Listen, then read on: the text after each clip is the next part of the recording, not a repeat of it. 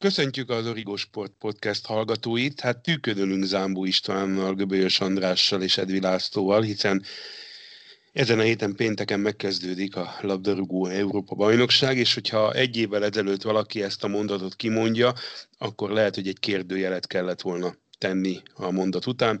Most viszont felkiáltó jelet tehetünk, és örülhetünk, hogy ez a giga esemény valójában megrendezésre kerül. Négy meccset pedig Budapesten játszanak. A magyar válogatott június 15-én Portugália, vagyis az EB címvédő ellen mutatkozik be.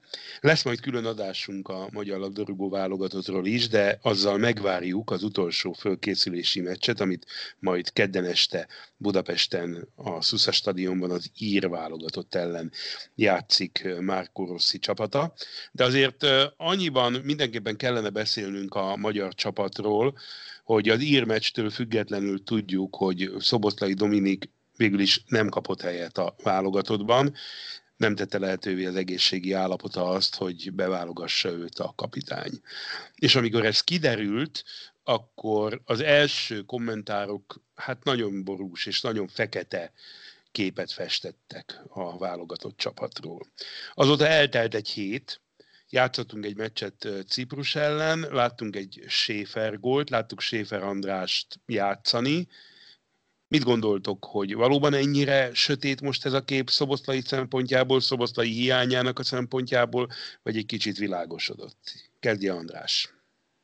Megszoktam már, hogy ebben a műsorban többnyire én vagyok a negatív hang. Én úgy gondolom, hogy ez a kép szoboszlaival is elég sötét lett volna. Megkaptunk egy olyan csoportot, amiben ott van a regnáló világbajnok, az EB címvédő és egy olyan német válogatott, ami tele van villámgyors futbalistákkal. Én továbbra is tartom azt, hogy ebbe a csoportba akár lehetne öt szoboszlaink is, akkor is csak a tisztes helytállás várható el a magyar válogatottól. Laci?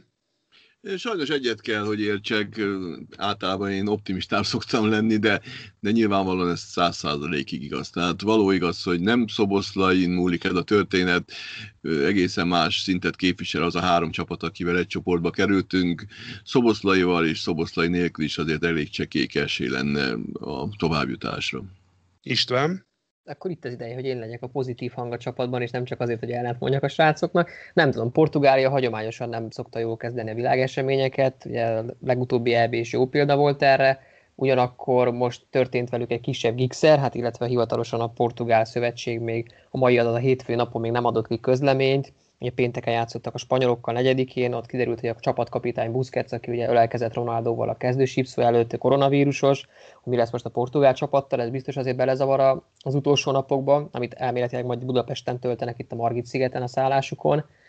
Úgyhogy én azt gondolom, hogy az első mérkőzésen akár meglepetés is lehet, most nyilván nem egy győzelemre gondolok Portugália ellen, de, de akár egy, egy pontszerzés, mégiscsak hogy egyetlen egy helyszín Magyarországon, Budapesten a teltház lesz 61 ezer néző, azt is tudjuk, hogy ezeknek a jó része a nézőknek az magyar szurkoló lesz, Szóval én bízom ebben a meglepetésben, hát hogy utána mi lesz a, azzal a francia válogatottal, akik, akik baromi erősek, és pont Kylian Mbappé, a franciák világbajnok sztárja mondta, nemrég nyilatkozott ezzel kapcsolatban, hogy a mezőkről kérdezték őket, és a francia meze most lesz egy olyan piros csík, ami utoljára a 98-as válogatott mezén, mezén volt, keresztben, akik ugye világbajnokok lettek, és velük kapcsolatban mondta Mbappé, hogy ők, ők egy nagyon szép örökséget hagytak maguk után, és itt az ideje, hogy mi is olyan jók legyünk, mint ők, és építsük a saját örökségünket, ugye ők a világbajnokok, most ha megnyernék az EB-t, akkor, akkor ez sikerülne, úgyhogy nem tudom, az már egy nehéz dolog lesz, és hát a németek otthon szerintem az meg szintén egy pokoli nehéz, ráadásul harmadik meccs, amikor minden pont számítani fog mindenkinek.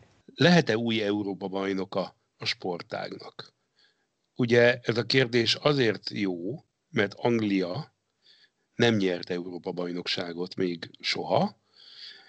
Edvi kolléga már rázza a fejét, hogy szerinte nem lehet. Hát akkor átadom neki a szót először nem lesz új Európa bajnok, ezt jelenteni. Anglia az életben nem fog nyerni semmilyen világeseményt innentől számítva.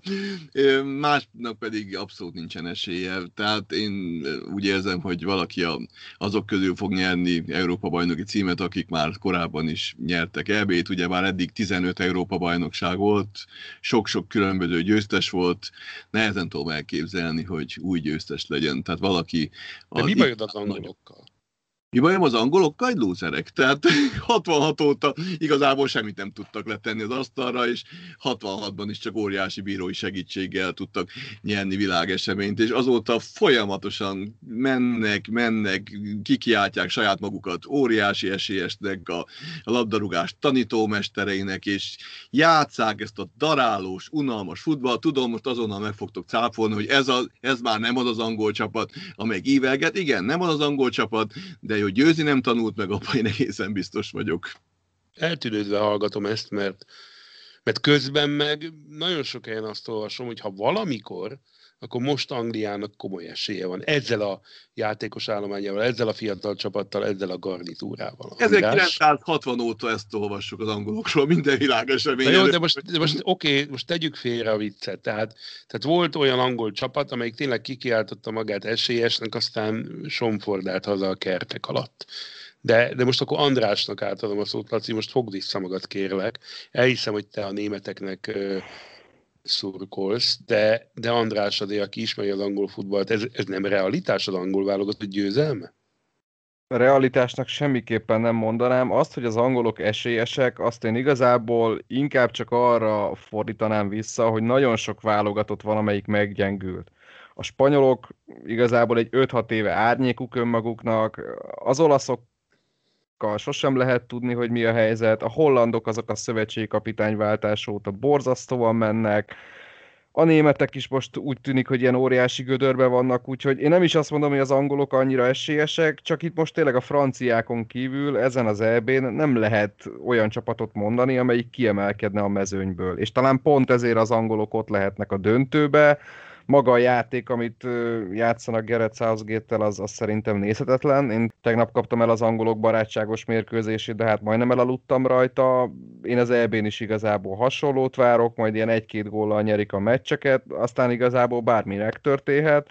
Az biztos, hogy esélyesnek nem mondanám őket. Most ennyi erővel ugye Göbős kollega valóban az angol futballnak a nagy nézője és tényleg szakértője. Most csak magam elé kaptam a listát ez a korábbi Európa bajnokokról. Hát ha ezt nézzük ennyi erővel, azért ne felejtsük el, ugye akár mondhatjuk a világbajnok ezüstérmes Horvátország csapatát, vagy nem tudom, Belgiumot, aki még esetleg odaérhet, ők se nyertek még korábban elbét, viszont jó keretük van. Én azt mondom, hogy van rá szerintem szansz, hogy új Európa bajnokot köszönhessünk. Most azt tudom rá mondani, hogy ezek a csapatok, amiket mondtam, meg vegyük hozzá még Angliát, akár ebből a háromból is kikerülhet. Szerintem új Európa bajnoka lesz a sportágnak, és az Anglia lesz. Én hiszek ebben, tehát egyszer mindennek meg kell fordulnia, tehát, tehát nem lehet örökké veszteni, és hogyha kiindulunk a 2018-as VB-ből, ahol hát nagy szerencsével, meg, meg tényleg a csillagok jó állásával együtt jutott el Anglia a legjobb négy csapat közé, és aztán még ugye negyedik lett, én várom az előrelépést. Tehát akár abból kiindulva, hogy bár tudom, hogy a klubfutballból ebből a szempontból azért nem érdemes nagyon mélyreható következtetéseket levonni, mert a, hiába játszotta a Chelsea és a Manchester City a BL döntőt, ugye az angol játékosok azért nem voltak ö, többségben a pályán, de szerintem az angol futball egyébként kell, hogy profitáljon a Premier League bomba erősségéből, és abból, hogy azok a légiósok, akik ott játszanak, azok az angol futbalistákat is egy kicsit feljebb lökik. Most jó bonyolultan fogalmaztam. András, nem értesz egyet? Ja, nem, jól nem. fogalmaztál, de igazából az elmúlt 25 évben is megvolt, azért 2000-es években is játszott egy Thierry Henry, és még sorolhatnám, akik talán jobb futbalisták voltak, mint a maiak. Ők se húzták fel még jobban az angol csapatot, ennél most sem játszanak jobbak Angliába. Egyébként a kérdésre visszatérve szerintem is lehet új Európa bajnok, csak én ezt nem feltétlenül az angolokra mondanám, hanem sokkal inkább a belgákra, akik jelen pillanatban is vezetik a FIFA viráglangistát. Ti mit vártok ettől az EB-től? A Laci nagyon sokszor leírta a dolgozataiban, cikkeiben, hogy itt hullafáradt csapatok, hullafáradt játékosai feszülnek egymásnak egy olyan idény után, amilyen még ugye a világ futballjában soha nem volt, hiszen koronavírus árgyékában kezdődött, folytatódott ez az egész szezon, és a végére egy kicsit úgy kiegyenesedtek a dolgok. Te milyen EB-t vársz, Laci, ezek után? És tényleg azt gondolod-e, hogy amit most itt elmondtam, az, az, az tényleg az elkövetkezendő négy hétnek a meghatározója lesz, hogy itt, itt olyan játékosok jönnek, akik, hát gondoljunk bele, hogy ha, ha most egy egyenes vonalat húzunk, akkor a vonalnak a, a hátsó végét el kell húznunk 2020 augusztusáig, amikor ugye a bajnokok ligája végjátékát rendezték Portugáliában. És ez a vonal, amit elindítunk akkor 2020 augusztusától, ez, ez jön, jön, jön, jön, jön, jön, és nincs benne egyetlen pici törés sem. Szóval ezt ki lehet-e bírni? Ez itt a kérdés. Én nagyon tartok tőle, hogy nem. Tehát nagyon félek tőle, hogy tényleg fáradt játékosok lesznek, és rengeteg olyan mérkőzést fogunk látni, ahol a célfutball fog dominálni. Mondjuk ez most már azért jó ideje jellemző a világlabdarúgására. Nagyon sok a mérkőzés, most különösen fáradtak a csapatok. Én nagyon-nagyon tartok tőle, hogy kevés lesz az igazán jó találkozó, és attól meg még jobban félek, hogy amint haladunk előre, és egyre fáradtabbak lesznek a játékosok, és egyre jobban fogják unni az összezártságot, egy hónapos eseményről van szó azok számára, akik ugye már ott lesznek a végjátékban, közben körbe kell utazni egész Európát, sőt még Azerbajdzsánba is ki kell látogatni, meg Szentpétervára megyünk, szóval mindenhova ez van egészen fárasztó dolog, nem tudom. Tehát én nagyon tartok tőle, hogy, hogy lesznek olyan csapatok, akik azt fogják mondani, hogy elég volt az egészből, essünk el legjobb 16 között, és végre menjünk már el három hétre pihenni. Tehát én nagyon-nagyon félek, nagyon-nagyon tartok attól, hogy nem lesz annyira színvonalas az EB, mint ahogy szerettük volna. Én az EB-ket nagyon-nagyon szerettem régen. Volt egy időszak, szerintem a, a, a 80-as évek, talán a 90-es évek is, amikor az Európa-bajnokságok szerintem lényegesen nívósabbak és színvonalasabbak voltak, mint a világbajnokságok. Aztán változtattak a lebonyolításon, nekem a 24 csapat sok, sokkal kevesebb csapatot szeretnék itt látni, akkor talán jobb mérkőzések lennének, és én most nagyon-nagyon félek, hogy, hogy éppen a fáradtság miatt is, a sok csapat miatt is, a, a, a előre lefutottnak tűnő mérkőzések miatt is nem lesz olyan színvonalas. És attól tartok, hogy még az egyenes kieséses szakaszban sem lesznek feltétlenül csak jó meccsek, de hát emlékezzünk, az elmúlt EB-re, meg az az előttire is nagyon sok rossz mérkőzést láttunk, nagyon félek ettől. István? Nem, most nem értek egyet, és nem csak azért, mert most ez a hobbi ebben az adásban, hogy nem értek együtt Lacival és Andrással, ha azt veszük figyelembe, a, a globális koronavírus járvány kitörésekor, tehát 2020-ban azért volt egy nagyobb szünet, nem volt az az Európa-bajnokság, nem volt meg az a megszokott ritmus, hogy két évente játszanak a fiúk ö, nagy tornát, tehát három éve nem izleltek igazán nagy nemzetközi ö, futballtornát, aminek tényleg nagy tétje van, másrészt meg nézők előtt játszhatnak, ugye ez valahol csak 25%, valahol 50%, Budapesten 100%, amire szintén nagyon régen nem volt példa. Én pont ezért úgy gondolom, hogy föl lesznek spanolva, föl lesznek dobva, hogy megint előjön az a régi, a korábbi, mondhatjuk így az előző életünkből, tehát még a világjárvány előtti életből való hangulat, az egésznek a milliója, ez is egyfajta újdonság lesz ugye a 60. évfordulóra, hogy 11 rendezőváros lesz, értem, hogy sokat kell utazni, de amit az előbb említettél, hogy egy helyen vannak egy hónapig és halára unják egymást, ez pont nem fog megtörténni senkivel, tehát én ebből a szempontból azt várom, hogy ez egy pörgős jó EB lesz. Az, hogy mindig fáradtan érkeznek, szerintem ez bármelyik világesemény előtt mindig elmondhatjuk, mert a top csapatok játékosai játszanak a bajnokok ligáját, saját bajnokságot,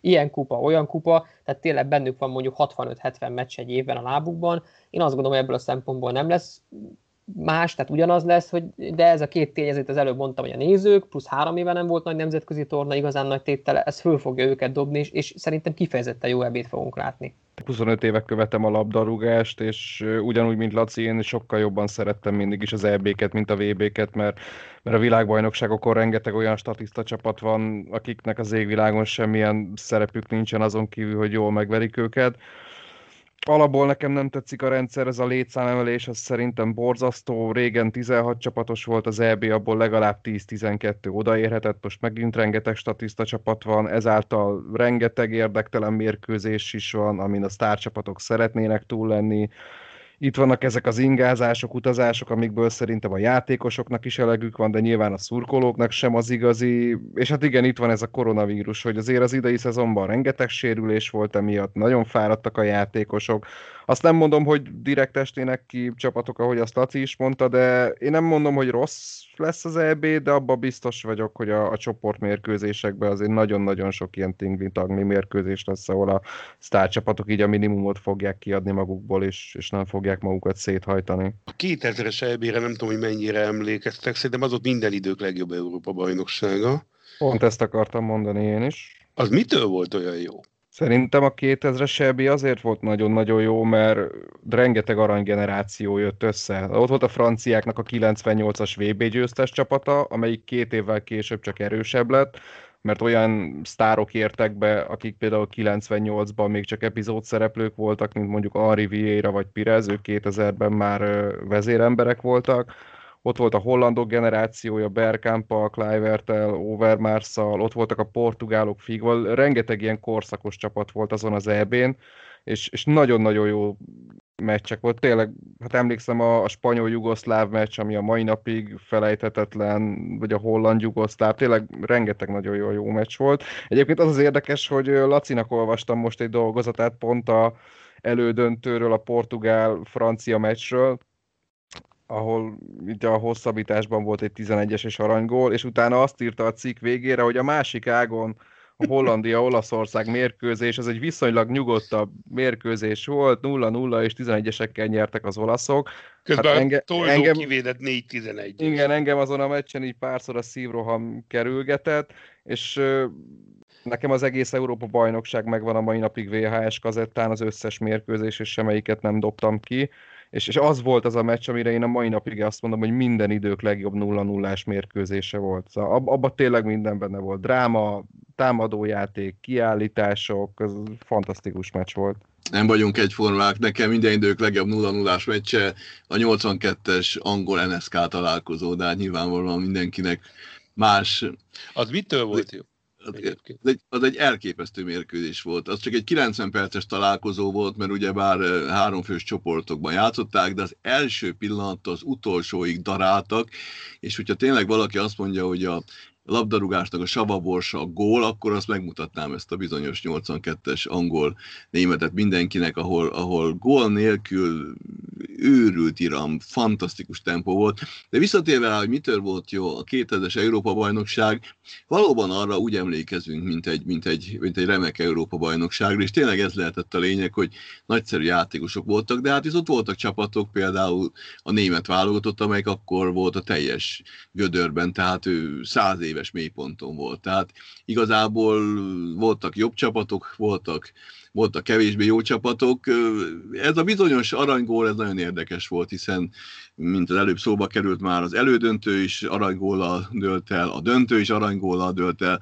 Ez egy nagyon furcsa dolog volt, egy nagyon furcsa szabály volt, nem biztos, hogy jó szabály volt. Egy kicsit az aranygól egyébként megölt az egyenes kieséses részét, mert az aranygólnál talán sokan emlékeznek rá, gól esetén véget ért a mérkőzés, és emiatt aztán még óvatosabbak lettek a csapatok, és az elfeledjük el, hogy a világ történelemben rengeteg nagyszerű hosszabbítást láttunk. Most kapás volt, én mondhatnék én is 5-6-ot, de most nem mondok. Kár volt ez az aranygólé, nekem ez kicsikét ez húzta vissza ezt a bizonyos 2000-es Európa bajnokságot, de tény, hogy, hogy az egyik legjobb esemény volt, legjobb kontinens viadal volt. Nekem a 2004-es Európa bajnokság volt, ami ami több szempontból is megmaradt, hogy akkor már nagyon szerettem. Borzalmas volt, tehát a görögök teljesen szétverték azt az elbét. Hát egyrészt meglepetés volt, az Otto Reichag elvezette Görögország, másrészt nagyon sajnáltam a Luis Figo féle Portugáliát, ugye az az arany generáció, a Sergio Consenso meg a többiek, hogy én, én nagyon nekik drukkoltam, az nagyon megmaradt, az egész, egész baráti társaság, de nem mondom, talán, hogy mitől, mitől lett rosszabb, vagy mitől lettek rosszabbak a világesemények. Az üzleti érdekek felülírták a, a futbalisták érdekeit, és tényleg egyre több mérkőzéssel egyre jobban kifacsarva érkeznek meg, és, és már nem elsősorban arról van szó, hogy eldöntsék a legjobbak egymás között, hogy ki ülhet fel a trónra, hanem hogy sokszor az az érzete az embernek, hogy ó, legyünk már túl rajta, aztán lehessen rápihenni tényleg a következő szezonra. András, egyet árulj még el itt a műsor végén, az rendben van, hogy neked megvan VHS-en az összes meccs 2000-ben, de le is tudod őket játszani? Persze. Persze. Van Én a mai... videó magnód? Három is. Micsoda? Van, van videóm, persze. Sőt, még az 1998-as VB összes meccse is megvan. És ezt Ezek... szoktad nézni amúgy, vagy csak... Hát rége, régebben nagyon-nagyon sokat néztem, mostanában azért kevesebbet, de megvannak. Miért olyan csoda ez? Én mikor írtam ezt a sorozatot itt az Origóban az elmúlt Európa bajnokságokról, én is mindenütt VHS kazettáról néztem vissza a találkozókat, és úgy... Neked is megvan? Természetesen nekem több száz VHS kazettán van, rengetegen sportesemények vannak, és Isten jó ilyenkor elővenni, amikor az ember például egy 92-ös Európa bajnokságról ír, vagy, vagy egy olyan es, egy, egy korábbi eseményről, 90 óta van egyébként Magyarországon úgy nagyjából egy átlagembernek is videó magnója, tehát a 90-es VB óta nekem is folyamatosan megvannak VHS-en a, a világbajnokságok, Európa bajnokságok, nagyon-nagyon jó ezeket elővenni, fő főleg amikor az ember tényleg cikket ír róla, vagy szeretné csak felidézni azokat a világeseményeket. Hát köszönöm szépen, hogy itt voltatok. Két nap múlva folytatjuk tehát a magyar válogatott EB fellépése előtt, az utolsó fölkészülési mérkőzés után jelentkezünk ismét műsorunkkal. Lambó István, Göbölyös András, Edvi Lászlót és a műsorvezetőt Lantos Gábort hallották. Minden jót a viszont hallásra!